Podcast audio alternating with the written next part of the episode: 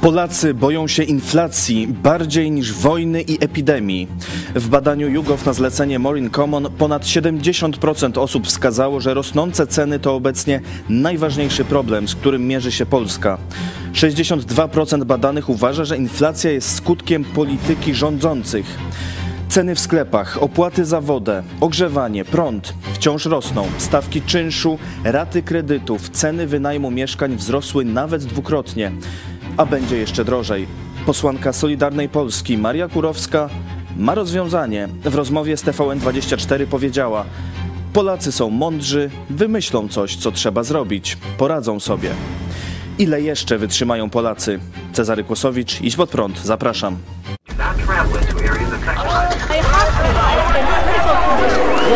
Przestępcami.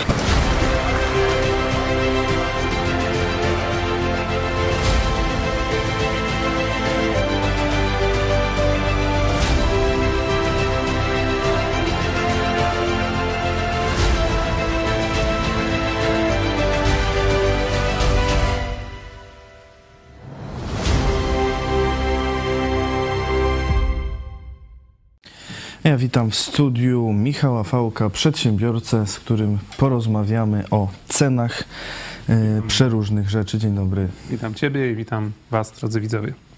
Ceny wynajmu, ceny e, ogrzewania, czynsze, e, ceny komunikacji miejskiej i pomysły, ceny paliwa oczywiście i pomysły rządu, Lekko nie będzie. samorządu, Tanio co też z tym nie. E, zrobić. E, Zacznijmy od czynszów, które co ciekawe dla niektórych są wysokie, a dla innych trochę niższe.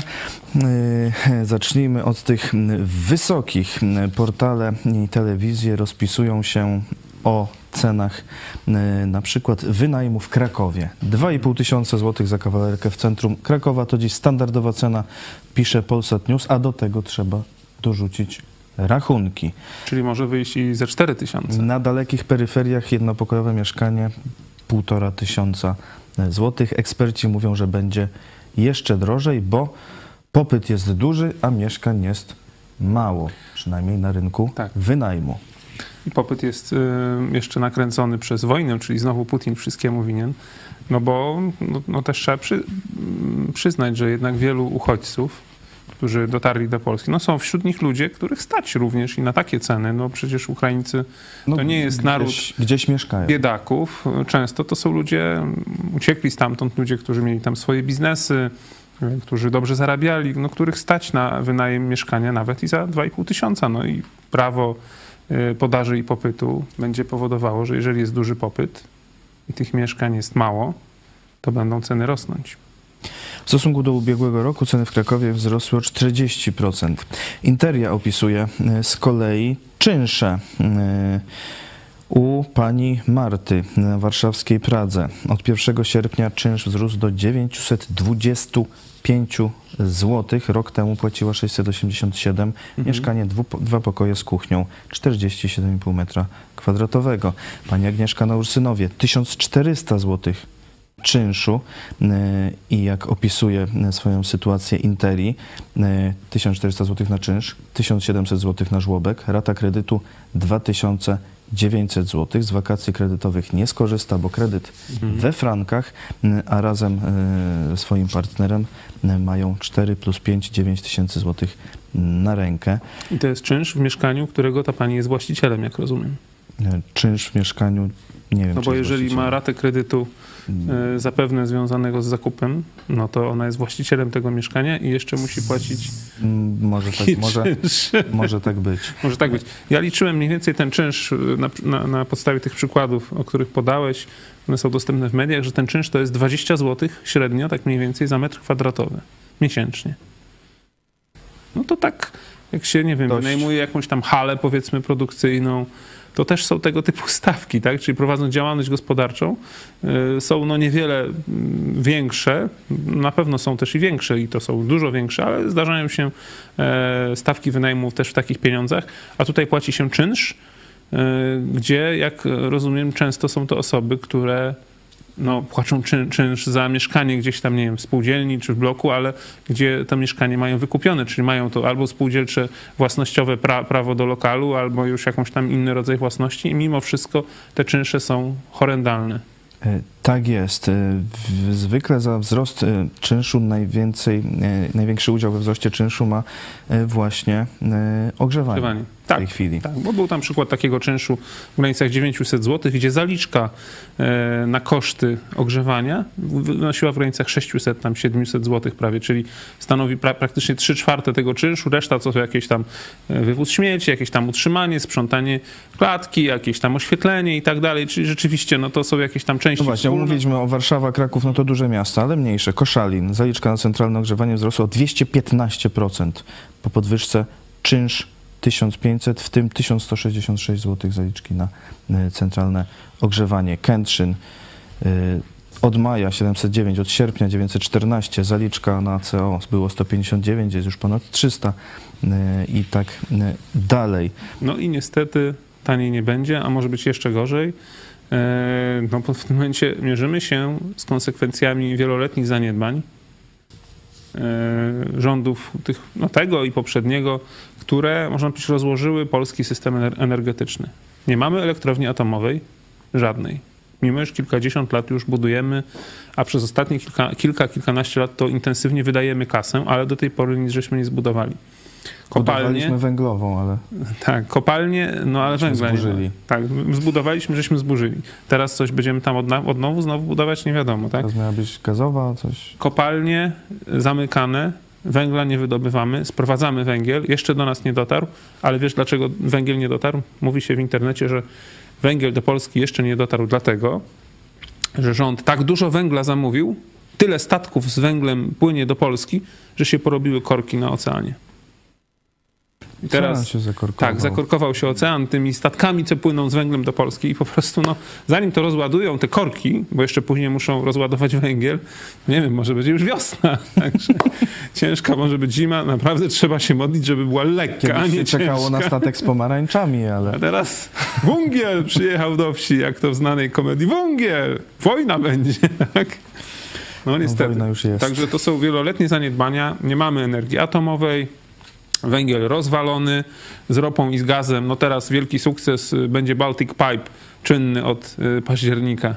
Tylko, że problem może być taki, że nie będzie co, co właśnie nim, nim, przesyłać, bo jakoś nie zdołali zakontraktować. Teraz się obudzili, że y, ci właśnie rządcy z PiSu, że trzeba jeszcze by jednak zakontraktować coś. No ale teraz weź zakontraktuj jak teraz to wszyscy teraz chcą zakontraktować. Wszyscy chcieli, oczywiście. Wszyscy by no chcieli, a my przecież żeśmy połajali, tam premier połajał Norwegów, to o tym ostatnio też była mowa. Y, no także no teraz, no skąd? No, oni będą chcieli nam sprzedać, a może będą woleli Niemcom sprzedać, bo przecież Niemcy mają więcej pieniędzy i być może bardziej im będzie zależeć, żeby nie mieć zimno y, w domach w zimie. Także zobaczymy. No, może być naprawdę ciężko. I tutaj można powiedzieć, że no to jest e, smutne, no, trochę sobie żartujemy, ale smutne jest to, że zapłacą za te zaniedbania właśnie ci najbiedniejsi, najsłabsi, można powiedzieć, ekonomicznie. Bo ci, którzy mieli jakieś środki i zainwestowali, i dobrze zrobili, zainwestowali w jakieś technologie, które pozwalają im e, ogrzać się, tak? Czyli na przykład pompy ciepła, tak? No ale to trzeba było wydać jakieś pieniądze. Były te programy. Notabene programy były ciekawe, ale jak rząd się zorientował, że za dużo ludzi chce w te programy wejść, to wszystkie programy ucinał.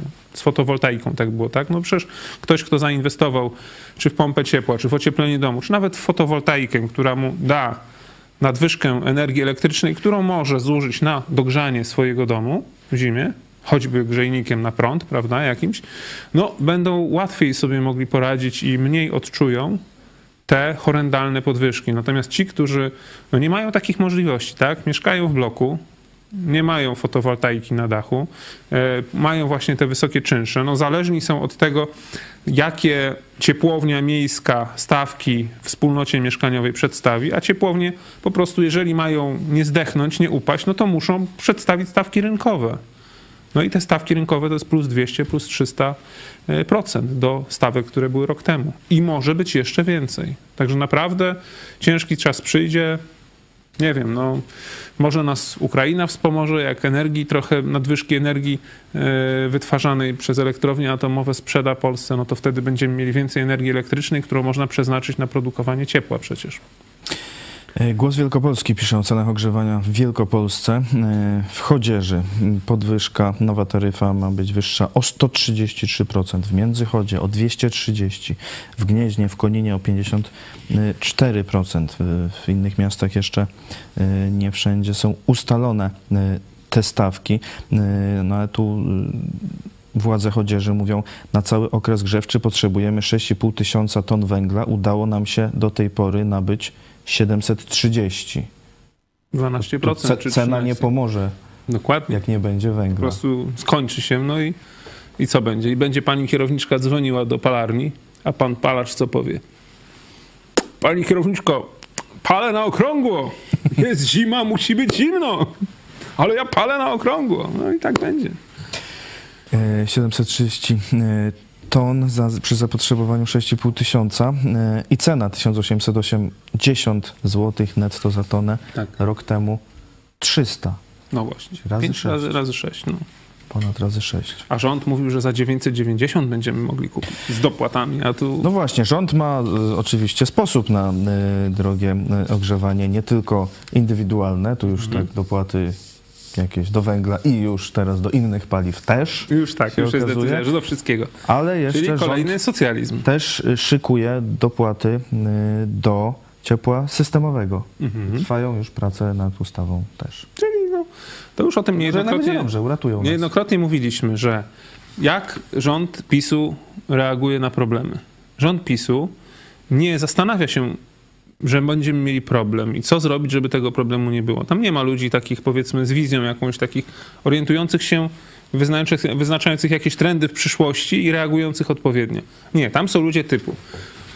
Y, Telefon, y, o, y, jest problem, tak? Co zrobić trzeba? Nie starcza ludziom. Dobra, to dodrukujemy pieniędzy, żeby wszystkim, damy, wszystkim damy. Damy najpierw tym, a później damy wszystkim innym. No okej, fajnie, że chcą pomóc ludziom, tylko że rząd tych pieniędzy nie produkuje, bo rząd nie ma wytwórni, y, jakichś takich, które prowadzą wartość dodaną, dają i tak dalej, fabryk i tak dalej. Ale ma wytwórnie pieniędzy. Ma wytwórnię jedynie pieniędzy, to znaczy ma drukarnię, No i ma Orlen. i może wydrukować dowolną ilość Tam już pieniędzy. niedługo wszystko będą robić. Dokładnie. Może wydrukować dowolną ilość pieniędzy i rzeczywiście dać ludziom, czyli dosypać wszystkim, tylko że to skończy się scenariuszem tureckim niedługo. Bo w tym momencie 70% inflacji. Dokładnie, idziemy w tym kierunku. Bo rząd, jeżeli chce zdusić inflację, to nie tylko będzie podnosił, czy powinien, powinien, no, dawno powinien podnieść, a nie dopiero ostatnio, tak, stopy procentowe. To już żeśmy nieraz mówili, że te, że te podwyżki są zbyt gwałtowne i za późno, tak? Powinien ten cykl być dłuższy i rozłożony ale za to wcześniej. Tak, Czesi zaczęli podwyżki pół roku wcześniej od Polaków i teraz już przestali. Właśnie była informacja dzisiaj z, z czeskiego Banku Narodowego, że zakończyli podwyżki stóp procentowych i nie podnoszą po raz kolejny. A nasi spodziewają się, że jeszcze będą podnosić. To po pierwsze, e, także podwyżki stóp procentowych, ale no po prostu drukowanie pieniędzy spowoduje wzrost inflacji. I no nie da się, e, nie da się inaczej tego gospodarczo rozwiązać. Y, Możemy powiedzieć o wielu różnych. y, No te podwyżki są związane z tym, że elektrociepłownie tam chcą więcej, tak? Czynsz będzie większy, ludzie będą żądali więcej pieniędzy. Jeżeli zażądają więcej pieniędzy od firm, od pracodawców, to pracodawcy, żeby dalej być no, zyskowną firmą, czy mieć jakikolwiek rentowność, y, to będą musieli podnieść cenę swoich produktów, wyrobów czy usług. No i to w tym momencie wchodzimy w spiralę inflacyjną. Ale czy ktoś to kupi, jak już będzie tak drogo? No to wtedy znowu będą chcieli więcej i tak dalej. No, w końcu skończy się to krachem gospodarki, czyli skończy się recesją. E, ja już widzę pewne oznaki recesji w, tych, w tej branży, o której, o której, w której ja pracuję, w branży budowlanej.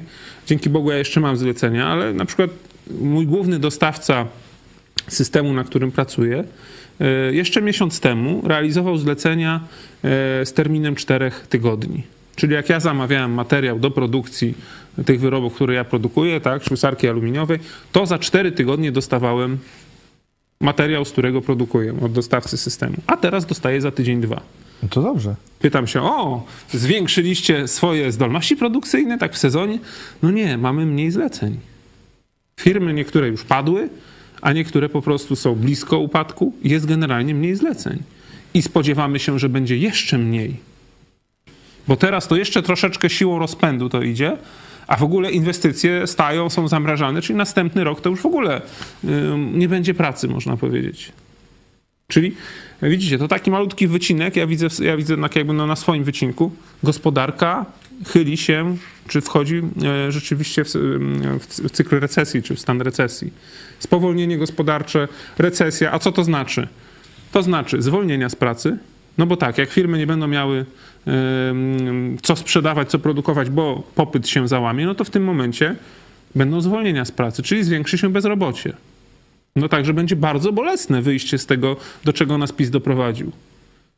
Właśnie inflacja, spirala inflacyjna, spowolnienie gospodarcze, bo zwiększenie stóp procentowych zmniejsza akcję kredytową. Akcja kredytowa już się załamała i tutaj nie chodzi tylko o kredyty hipoteczne na zakup mieszkań, ale również i o kredyty inwestycyjne.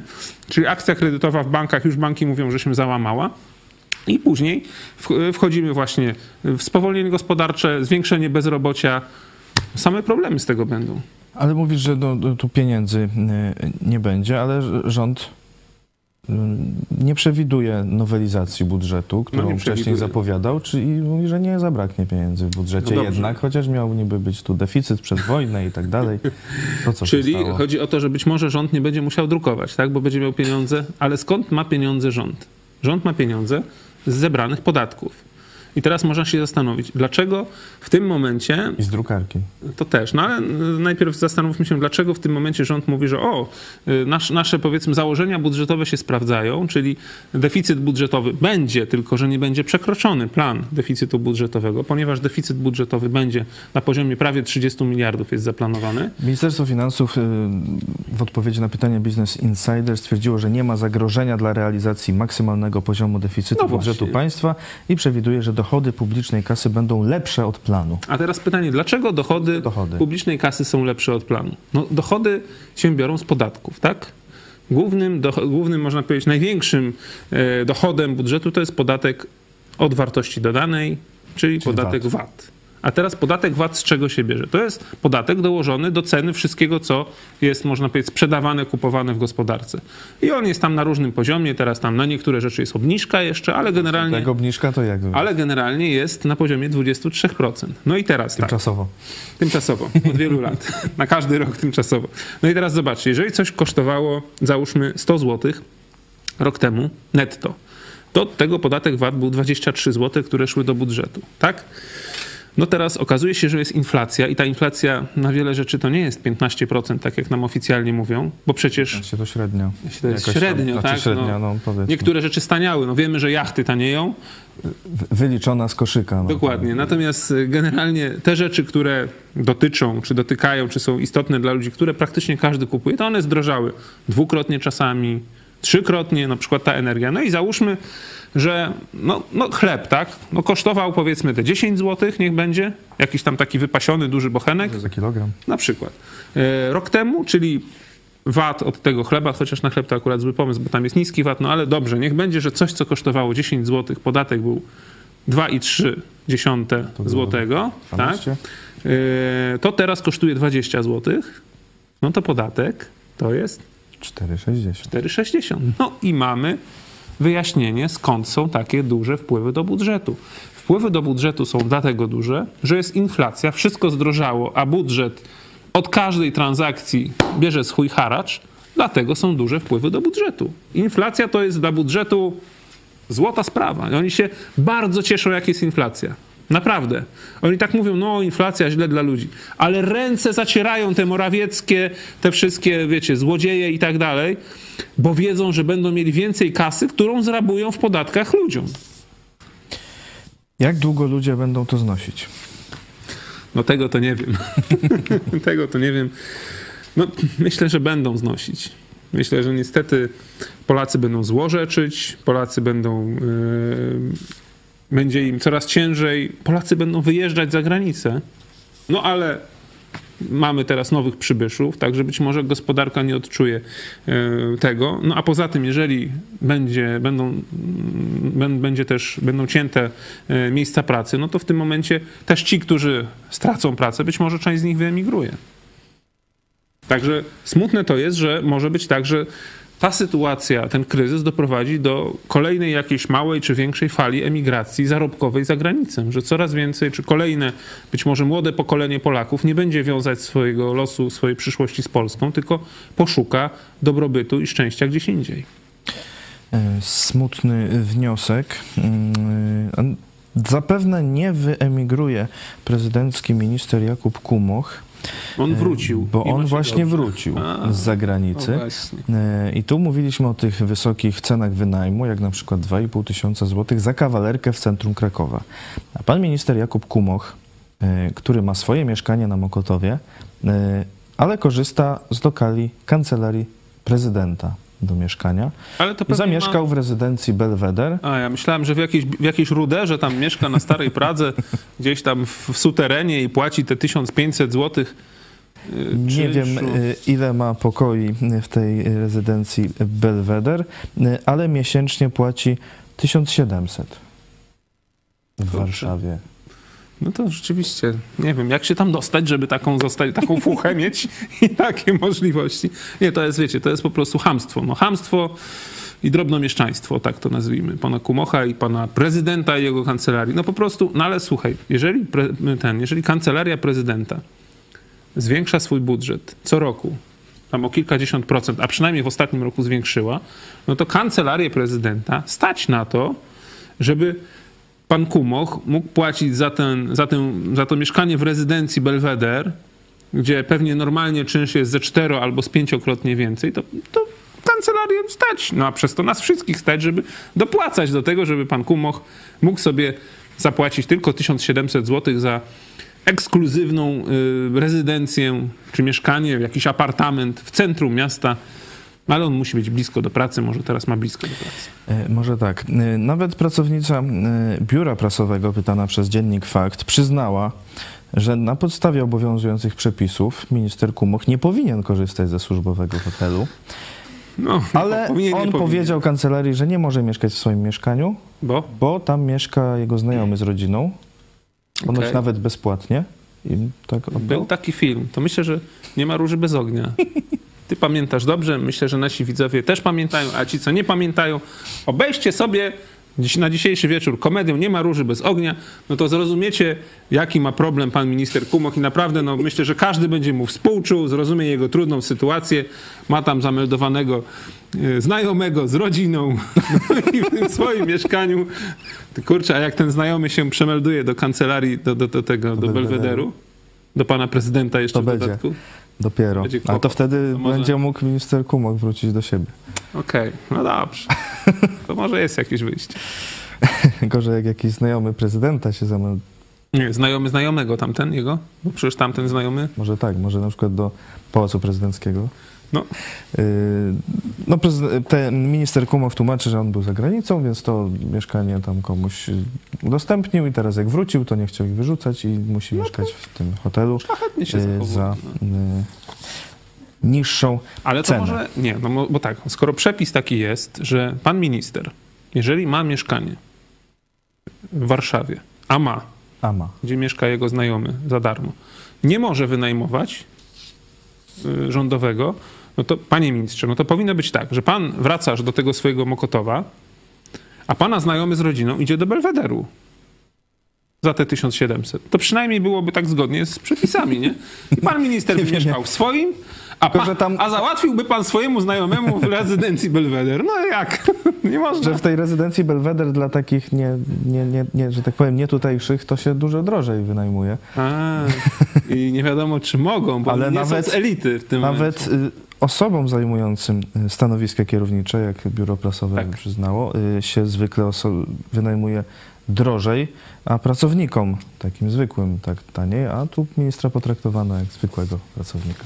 Może się nie nadaje na ten stołek i tak już jest po prostu o krok od dymisji i tak, tak go traktują źle w tej, w tej kancelarii, że traktują go jak takiego zwykłego pracownika. Ale myślę, że pana ministra byłoby stać sobie wynająć tak normalnie, gdziekolwiek No, mieszkanie. jak był w Szwajcarii tyle lat na stanowisku tym ambasadorskim, myślę, że chyba stać by go było. Tylko wiesz, to trzeba mieć jeszcze honor. I tu chyba go zabrakło. To jest chyba to słowo na H, które jest mało znane polskim politykom. Dokładnie. Znane jest- inne, ale to przez cecha. Y, Minister rozwoju z kolei ma plan, Hamstwo? jak to, jak Hamstwo to mówisz? Hamstwo Tak i drobnomieszczaństwo. jest, Okej, oczywiście. dobrze, bo tak ciekawy byłem, o jakim ty słowie mówisz na CH? Nie No wiem, dobrze, jakie inne mogę mieć na myśli. Minister rozwoju ma z kolei plan, jak rozwinąć budownictwo, y, bo tu mówiliśmy, że za mało Wszystkie. mieszkań jest. I Ministerstwo Rozwoju się robi Ministerstwem Zwoju. Pomysł Waldemara Budy na budynki jest taki, Okej. że budynki usługowe i handlowe przemienić na mieszkaniowe. No, Będzie dobrze. Rząd Czyli- w ciągu kilku tygodni ma przygotować ułatwienia w przekształcaniu budynków usługowych w obiekty Okej. mieszkaniowe. Ja się zastanawiałem, jakie ułatwienia? Czy jest jakaś nowa technologia stawiania ścianek działowych? nie, nie, to Czy chcesz... może drukowanie 3D instalacji? Nie, to chodzi o to, że na przykład jak w tym momencie mamy budynek usługowy, handlowo-usługowy, na przykład dworzec. I w tym dworcu, w poczekalni, ludzie przychodzą sobie spać, bo nie mają załóżmy gdzie, no nie? No to w tym momencie zalegalizuje to im pan minister i powie, że w tym dworcu mają swoje mieszkanie, tam urząd stwierdzi, że tutaj ten dworzec to będą teraz mieszkania i tam już nie będzie poczekalni, tylko tam będą mieszkania. To chyba o to chodzi. To fajnie. Yy, Bo nie widzę innego innej możliwości i sensu. Generalnie yy, pan chyba, minister w fabrykach Waldemar yy, Albo w Buda, minister rozwoju mówi tak. Samorząd będzie podejmował decyzje i wskazywał uchwałą, Okej. który teren, pomimo że w planie lub studium uwarunkowań kierunków zagospodarowania przestrzennego jest przeznaczony na usługi, będzie mógł być poddany konwersji na rzecz mieszkalnictwa. Okej. Czyli żadna nowa technologia, Tylko po po prostu, prostu takie ina- sztuczki urzędowe. inaczej się napisze, pap, A, będzie okej. można napisać papier i to jest to ułatwienie. No. Albo teraz nie można. No widzisz, no właśnie. A, bo teraz nie można na przykład było spać w tym, y, mieszkać i Pracy. spać w pracy. Albo w biurze. A teraz to, to dobry rząd, jak pozwolił. To teraz zobacz, będzie to, można że Kurczę, łaskawy sklep albo galerię handlową pozamieniać na mieszkankę. mieszkanie. No, łaskawy ten rząd. To taka była kiedyś ta pani urzędniczka, która tak, nie wiem, czy pamiętasz y, jej nazwisko, ja nie pamiętam, ale tak mówiła. Elżbieta Jakubiak. No, no, no, no, no właśnie ona, że ona tak mówiła, że to, to dzięki mnie, dzięki mojej pracy, nie? Wy, przedsiębiorcy, możecie biznes prowadzić. Co by było, jakby mnie nie było? I teraz właśnie ten minister Buda, zobaczcie, jak będziemy mogli, ludzie będą mogli być mu wdzięczni, że będą mogli legalnie zamieszkać sobie na przykład w biurze. Elżbieta Jakubiak to był wywiad e, Roberta e, Mazurka. E, Mówiła, ja pozwalam panu pracować. W sumie, tak kiedy ją przepytywał, możemy zacytować, czasem to robimy.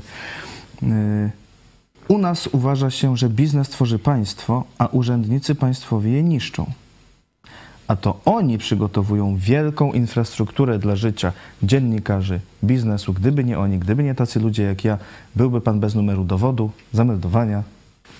Elżbieta Jakubek. No właśnie. Na co redaktor Mazurek, gdyby nie biznes, pani byłaby bez pensji. Nie zrozumiałem. To nieprawda. Wypracowuje ją jako urzędnik państwowy, wydając panu zaświadczenia, by mógł pan prowadzić działalność gospodarczą, przygotowując działkę do inwestycji i tak dalej. W sumie to ja panu pozwalam pracować. No właśnie, a teraz jeszcze można to pociągnąć. Jak sobie policzymy koszt takiego zaświadczenia, które tam kosztuje, nie wiem, z 15-20 zł. I taka pani urzędnik wyda tych zaświadczeń, nie wiem, no jak się dobrze postara, jak się tak dobrze napnie, nie, wytęży, to z 50 dziennie na przykład, O kurczę. No to zarobi dziennie dla państwa z 700 zł. No to jak tam ze 300 czy 4 dostanie dla siebie, to jeszcze zostanie drugie tyle. No to, to jest, to jest taki, ta, tak produktywny po prostu, no nie biznes, no ale tak produktywna praca, nie? Takie z tego dochody dla państwa zostają z tego wydawania tych zaświadczeń. Aż nie trzeba nowelizować budżetu. No po prostu, właśnie o to chodzi. No, no to no to, no to nic się, nie ma się co dziwić, że Polska po prostu jest bogatym krajem. No, jak urzędnicy tyle dla państwa zarabiają na wydawanie doświadczeń. Jeszcze więcej ich zróbmy. No właśnie, to Ciekawe jeszcze, zaświadczeń. jeszcze dwa ciekawe e, punkty tego planu. 5% mieszkań ma trafiać do zasobu mieszkań komunalnych, tych, Okej. które powstaną z tego przekształcania. Taka prowizja za przekształcenie. E, Samorząd będzie mógł je wykupić za 50% kosztów budowy. No, Okej. To taka, powiedzmy, taki mały Właśnie haracz ten- dla ten- samorządu. ten- ten Czy na tym ten biznes... A, no, właśnie. no i wtedy pani mówiłeś? Jakubiak będzie mogła sprawa? pokazać i się pochwalić. No zobaczcie, nie tylko, że zarabiam dla państwa na zaświadczenia, ale jeszcze żeśmy tutaj z kolegą Budą zarobili dla państwa na przekształceniu. Dokładnie, na wybudowaniu nie przez nas, tylko przez ludzi. No. Ludzie budują, a my zarabiamy. Jacy jesteśmy. I tutaj y, jeszcze sedno y, wszystkiego. Żeby cały proces usprawnić, chcemy, by czasowo, przez okres dwóch lat, przy przebudowach tego typu obiektów, wyłączyć procesy dotyczące formalności, czyli pozwolenia na budowę i zgłoszenia odbioru, by te prace, które nie naruszają konstrukcji, odbyły się bez zbędnych formalności. Ale to bardzo źle. I teraz ja nie wiem, Bardzo bo źle. mówiłeś, że na tym zarabiają. Właśnie o to chodzi. Bardzo źle, bo nie będzie kasy z tych formalności, które mówimy, że są zbędne. No. To jest jedno. Nie może tak być. Coś tu jest do poprawy w tym No projekcie. to tu sobie żartujemy, nadzieję, ale druga Sejm sprawa. se, Senat poprawi, no. Pan minister Buda powiedział, że to są zbędne formalności. no chyba się przejęzyczył. A no. teraz, ale wyłącza je tylko na dwa lata. Potem znowu będą z powrotem. Wtedy będą już niezbędne formalności. No. Bo Także to taki etap, no. Minister rozwoju w swoich zwojach zajarzył, że te formalności przeszkadzają, ci, opóźniają wszystko, ale wyłączy je tylko na dwa lata. Jak, Czyli nic, czy on, jak nic Jarosław go weźmie na dywanik. czy on wie, co on robi? czy tak tylko... Wymskło mu się i Jarosław weźmie go na dywanik. To ja na bank to będzie, zobaczycie. I będzie musiał przepraszać i będzie mówił, że nic nie jest niezbędnego w tym, co mówiłem, że jest niezbędne, bo wszystko jest potrzebne. Dobrze mówię? Nie, nic nie jest zbędne. Zbędnego. Okej, no właśnie, bo Z wszystko kolei jest jak wszystko jest niezbędne, to jak można to wyłączyć na dwa lata? No nie wiem. Przez te dwa lata to będziemy po prostu żyli bez tego, co jest niezbędne. No. Jakoś to trzeba To się niestety przeżyć. może okazać e, prawdą e, też już tak na poważnie, bo e, o węglu mówiliśmy, brakuje, choć na nim niby śpimy. Płynie, jak rozładują korki na oceanie, to dopłynie. Nie martw się, spokojna głowa. Będzie, będzie. Jarosław powiedział, że będzie, to będzie. No, no i tyle. No. Trzymamy go za słowo, tak. tak A jak nie będzie, tak no to wtedy Jarosław powie, że nie będzie i nie będzie. No, I będziemy mieli jego słowo w no ręku będziemy dalej. mieli... Sobie potrzymamy, e, tylko jak się utrzymamy, to jest inna e, sprawa. No. A czy oni się utrzymają przy władzy? No, a kto ich ma zastąpić? No nie ma nikogo lepszego. Tak sobie żartuję, nie? Bo ci, zobaczcie, teraz się zaczyna, zaczyna się, e, można powiedzieć, wyścig obietnic. Już zaczynają się naprawdę wyścigi, kto więcej ludziom da. Mhm. Nie? E, Platforma, czyli ta koalicja, mówi, że da, nie? PSL mówi, że też damy, jeszcze lepiej i jeszcze więcej. No każdy chce dać. Da, da, da, da. Da, no, da, da. Konieczna, da. Konieczna.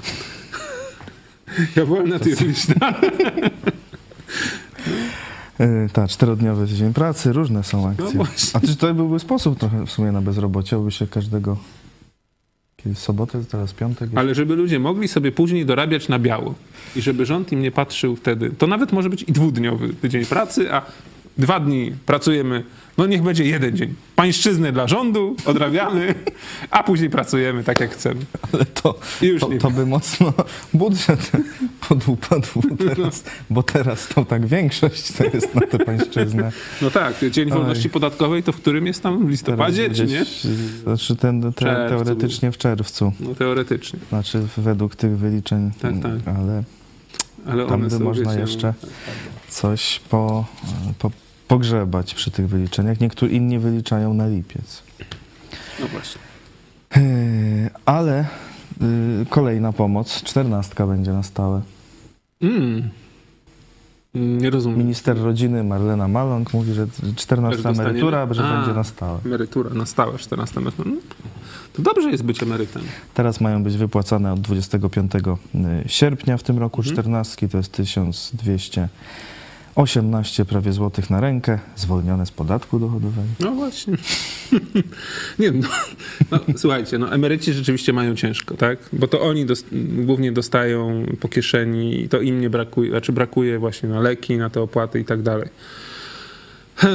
No, jest to jakiś plus, że państwo tych emerytów chce wesprzeć. Tylko pytanie, czy to jest właściwa metoda. No, ja pytam, dlaczego 13 i 14, dlaczego nie po prostu nie ma podwyżki emerytur? No na przykład, tak? No bo to jest chwyt marketingowy, nie? Bo jakby podwyższyć, zrobić waloryzację emerytur, która przecież była, tak? No to wiecie, to słabo będzie wyglądać, nie? A tak to będzie tak, wybory Bo przyjdą. się 1200 rozłoży po stówce miesięcznie. No i to wiecie, a wybory przyjdą, no i tak, daliśmy wam trzynastkę. Daliśmy wam czternastkę. Musicie na nas głosować, to jeszcze damy wam piętnastkę, szesnastkę i siedemnastkę. A ciekawe, że 13 no to była w wysokości tam powiedzmy emerytury mniej więcej, A a czternastka? 14 to już takie pół emerytury. A To nas jeszcze zależy jakiej. To dlaczego to się 15? nazywa 14, a nie 13,5? I pół naszego, no. Połówkę wam daliśmy, no. Połówkę na głowę. E, Paliwo. Na razie jest, e, nie jest tak drogie, jakby mogło być, bo jest VAT tak ograniczony. To, Tak, co do mówiliśmy końca października Tymczasowo do końca bodajże? października. Mhm. E, Ale potem wróci do stałej tymczasowej stawki 23%, która tymczasowo jeszcze za platformy została ustanowiona na 23% i tak co roku Jest przedłużana PiS też ta ją przedłuża. Tak. E, I jak mówi na przykład Interi, Urszula, Cieś, Urszula Cieślak z biura maklerskiego Reflex, no w październiku się to skończy, no to podwyżka o złotówkę na litrze. No bo to jest ta A przy różnica, autogazie 15% 70 groszy. Tak. Myślisz, No. że przedłużą do wyborów? Myślę, że tak. Znaczy to jeszcze... e, Cena paliwa jest uzależniona jeszcze od kilku innych czynników. Po pierwsze ceny ropy.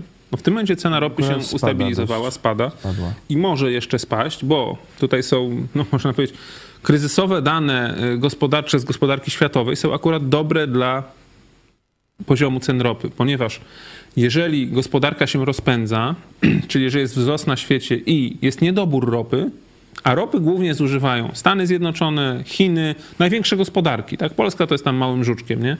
Czyli jeżeli gospodarki największe światowe mają wzrost, czyli zwiększa się ich popyt na ropę, no to wtedy, jeżeli się zwiększa popyt, to cena rośnie, prawda? No bo podaż jest kartel y, naftowy OPEC y, czy OPEC Plus z Rosją trzymają, y, nie zwiększają wydobycia po to, żeby właśnie cena była odpowiednio wysoka. No to jest No tak, teraz, teraz podażą i popytem. Os- Ostatnio zgodzili się na zwiększenie produkcji, ale w znacznie wolniejszym tempie niż w poprzednich miesiącach i tu troszkę cenę podniosło. Ale na przykład dane, dane ze Stanów Zjednoczonych są takie, że spodziewano się, że zapasy ropy, zapasy są związane ze zużyciem bieżącym, tak? że, że zapasy spadną, tam bodajże o 400 tysięcy baryłek, a okazało się, że wzrosły o kilka milionów baryłek. To znaczy, że popyt na ropę w Stanach Zjednoczonych jest mniejszy. No to jest zły sygnał, bo to znaczy, że też wyhamowuje gospodarka amerykańska, tak samo chińska, ale jeżeli te główne gospodarki hamują, zmniejsza się popyt, no to w tym momencie, e, jeżeli nie zmniejszy się wydobycie, to cena ropy będzie spadać. No i cena ropy w zeszłym roku to była tam w granicach 70-80 dolarów średnio za baryłkę. W tym momencie jest na poziomie 100. Co ciekawe, Putin sprzedaje, jeżeli chce już sprzedać na poziomie 70, musi dawać 32% dyskonta, żeby ktoś chciał od niego kupić. Jeszcze będzie, e, przecież zaraz wejdą niedługo, jeszcze nie weszły sankcje na ropę, tak naprawdę, na przewóz ropy, na handel, na import ropy do Unii Europejskiej. Przecież te sankcje są uchwalone, ale one dopiero wejdą na koniec tego roku. Także może tutaj być jeszcze jakaś, mm, jak, jakieś ruchy cenowe. E, Też jest chęć wprowadzenia odgórnego pułapu ceny ropy rosyjskiej jako kolejna sankcja. Po to, żeby Rosja nie mogła zarabiać po prostu, mieć nadwyżki e, no i zarabiać na, na, na ropie.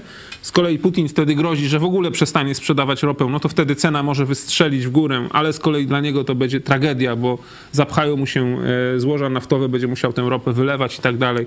To też myślę, że nie jest dla niego rozwiązanie. Także ta końcówka roku może być ciekawa i może się sytuacja z ceną ropy no różnie potoczyć. Jeszcze to też zależy od tego, jak się będzie toczyć wojna w Ukrainie, prawda? Natomiast jeżeli ta ropa byłaby na poziomie w granicach tych 90-80 dolarów, to tutaj jest jeszcze y, pole na obniżki póki co ceny, ceny na stacjach paliw. I te obniżki ostatnio były odczuwalne.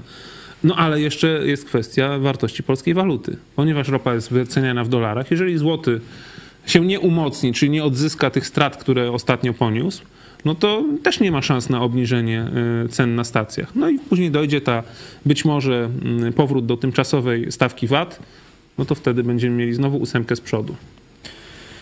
No trzeba się przyzwyczaić niestety do tego, że nie będziemy mieli paliwa poniżej 6 zł. To już zapomnij o tym. To po prostu, to też wiecie, to też tak działa, że paliwo powiedzmy wszyscy myśleli, że jest tam 4-5 zł, będzie tak zawsze, nie? Szok był, że poszło na 8 zł. To tak, tak, tak no to jest po prostu zagranie biznesowe. Skokowy szok na e, ceny na, na szokujące 8 zł. Później jest obniżka na 7 no i wszyscy, jak dobrze, że nie 8. I się przyzwyczajają do tych 7. To jest takie trochę jak powolne gotowanie żaby, nie? I w tym momencie, no 7 już jest dobrze, już jest dobrze, 7, no kiedyś to było 5 zł, no ale już dobrze, że nie 8 czy nie 9 mogłoby być, albo nawet 10 niektórzy mówili, że będą.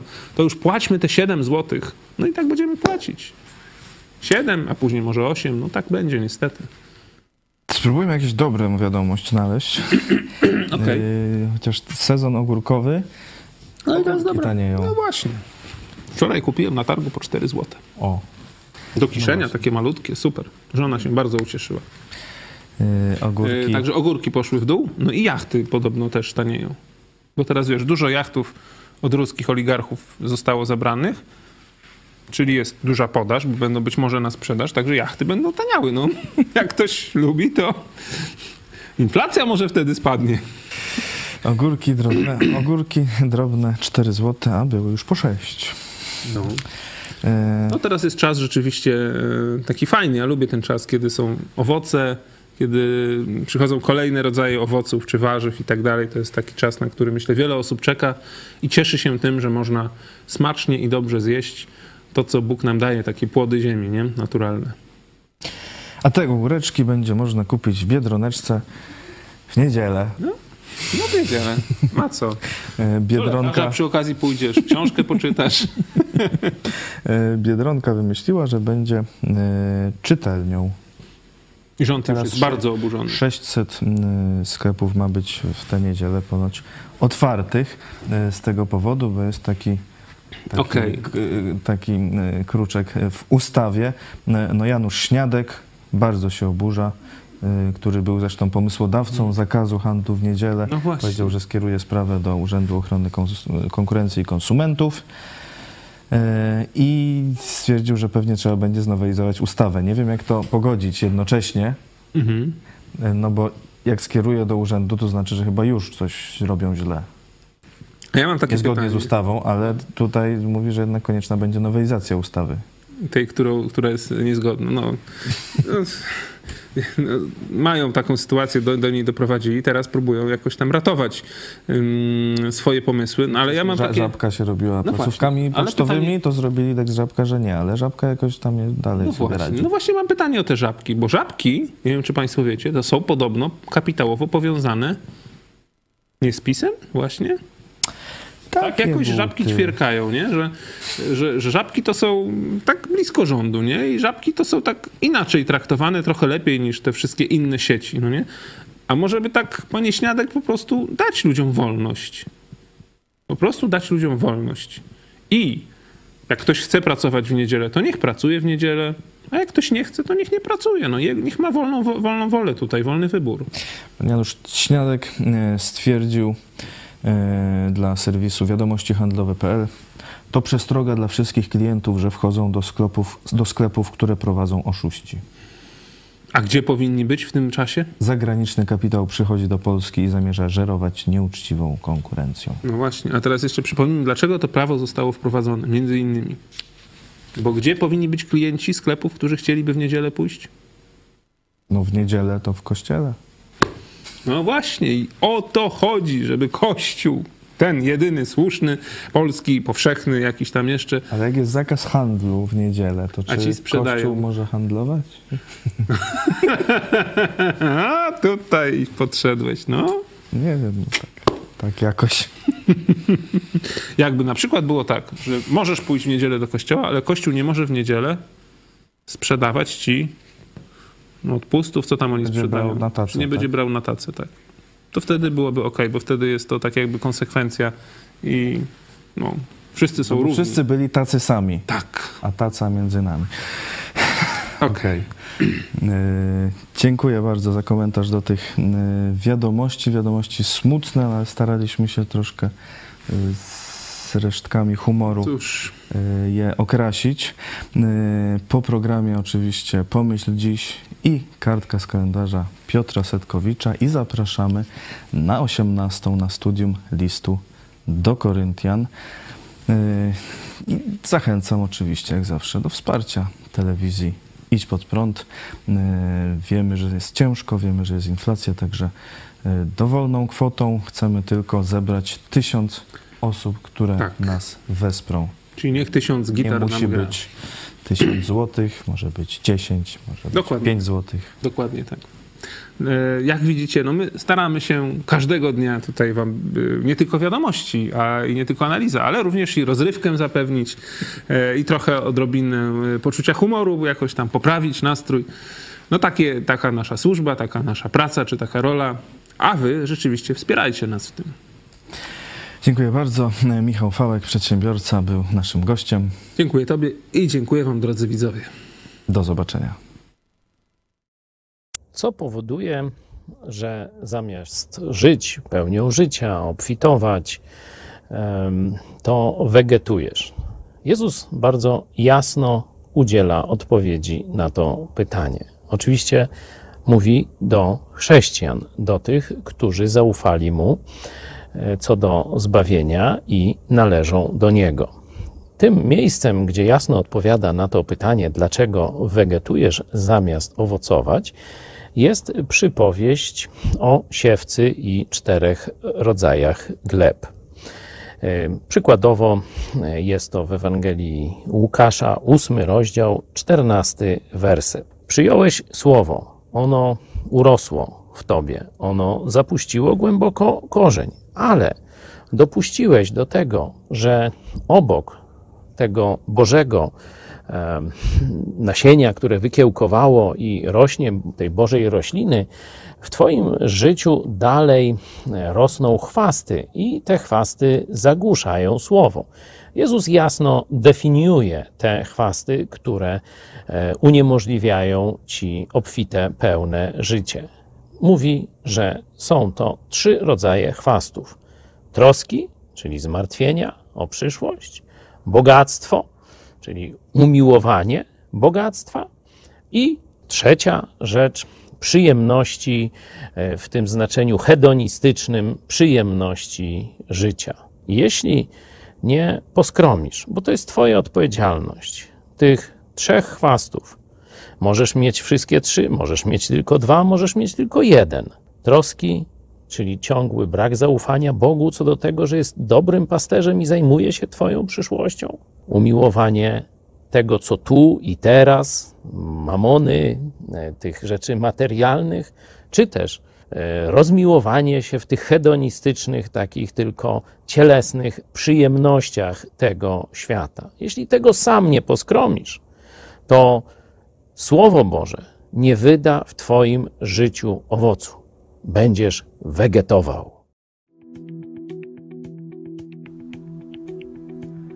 5 sierpnia 1598 roku rozpoczęła się wyprawa Zygmunta III Wazy na Szwecję. Tego dnia z portu na Helu wypłynęła flota licząca 85 okrętów, na których znajdowało się 5 tysięcy żołnierzy króla. Zygmunt III Waza, będący jednocześnie królem Polski i Szwecji, przedsięwziął tę wyprawę, aby pokonać swojego stryja Karola Sudermańskiego, który korzystając z poparcia luteran obawiających się, że Zygmunt III przywróci w Szwecji katolicyzm oraz niższych stanów, dążył do przejęcia władzy. Większość wojsk Zygmunta stanowili Niemcy i Węgrzy. Król zaciągnął ściągnął na tę wyprawę tylko niewielu Polaków, obawiając się, że ich obecność wzmocni opór przeciwko niemu. Flota królewska dotarła do Szwecji po czterech dniach i wyprawa początkowo odnosiła sukcesy. Część wojsk szwedzkich przeszła na stronę Zygmunta, jego wojska opanowały Kalmar i Kronenberg,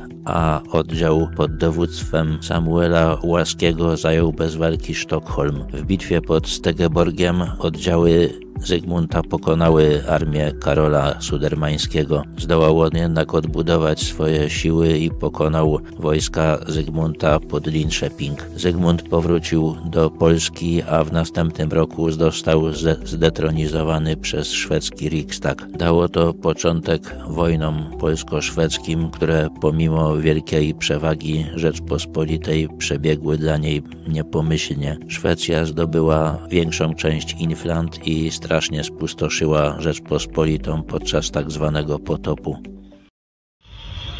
Dzień dobry, zapraszam na wspólne czytanie Biblii we Wrocławiu już w najbliższą niedzielę na bulwarze Ksawerego Dunikowskiego o godzinie 17. Szukajcie powiewającej flagi Idź pod prąd. Możecie wziąć ze sobą swoje Biblie, ale jeżeli ich nie macie, to nic straconego. My je też będziemy mieć dla Was. Zapraszamy serdecznie. Przeczytamy jeden rozdział, troszeczkę o nim porozmawiamy. Może nawet będzie można dłużej porozmawiać, jeśli ktoś będzie chciał poznać się lepiej. Godzina 17, bulwar Ksawerego Dunikowskiego, najbliższa niedziela. Zapraszamy. Dlaczego warto wspierać telewizję Idź Pod Prąd? Bo te pieniądze się nie marnują. Tutaj tyle osób jest zaangażowanych, to jest tak świetna robota robiona, że tutaj no, nie wspierać to jest grzechem, tak. Wiem, że nie ma żadnej innej takiej telewizji, a chcę słyszeć prawdę, dlatego ją wspieram. Wystarczy się tu rozejrzeć i wystarczy iść, zobaczyć y, do studia, y, zobaczyć jak te, jak te pieniądze są y, wykorzystywane. No i to jest jedyna właściwa opcja, która tutaj mamy na rynku medialnym w tej chwili. Jak nie macie pomysłu, dlaczego wspierać telewizję pod prąd, to przyjedźcie tu i zobaczcie.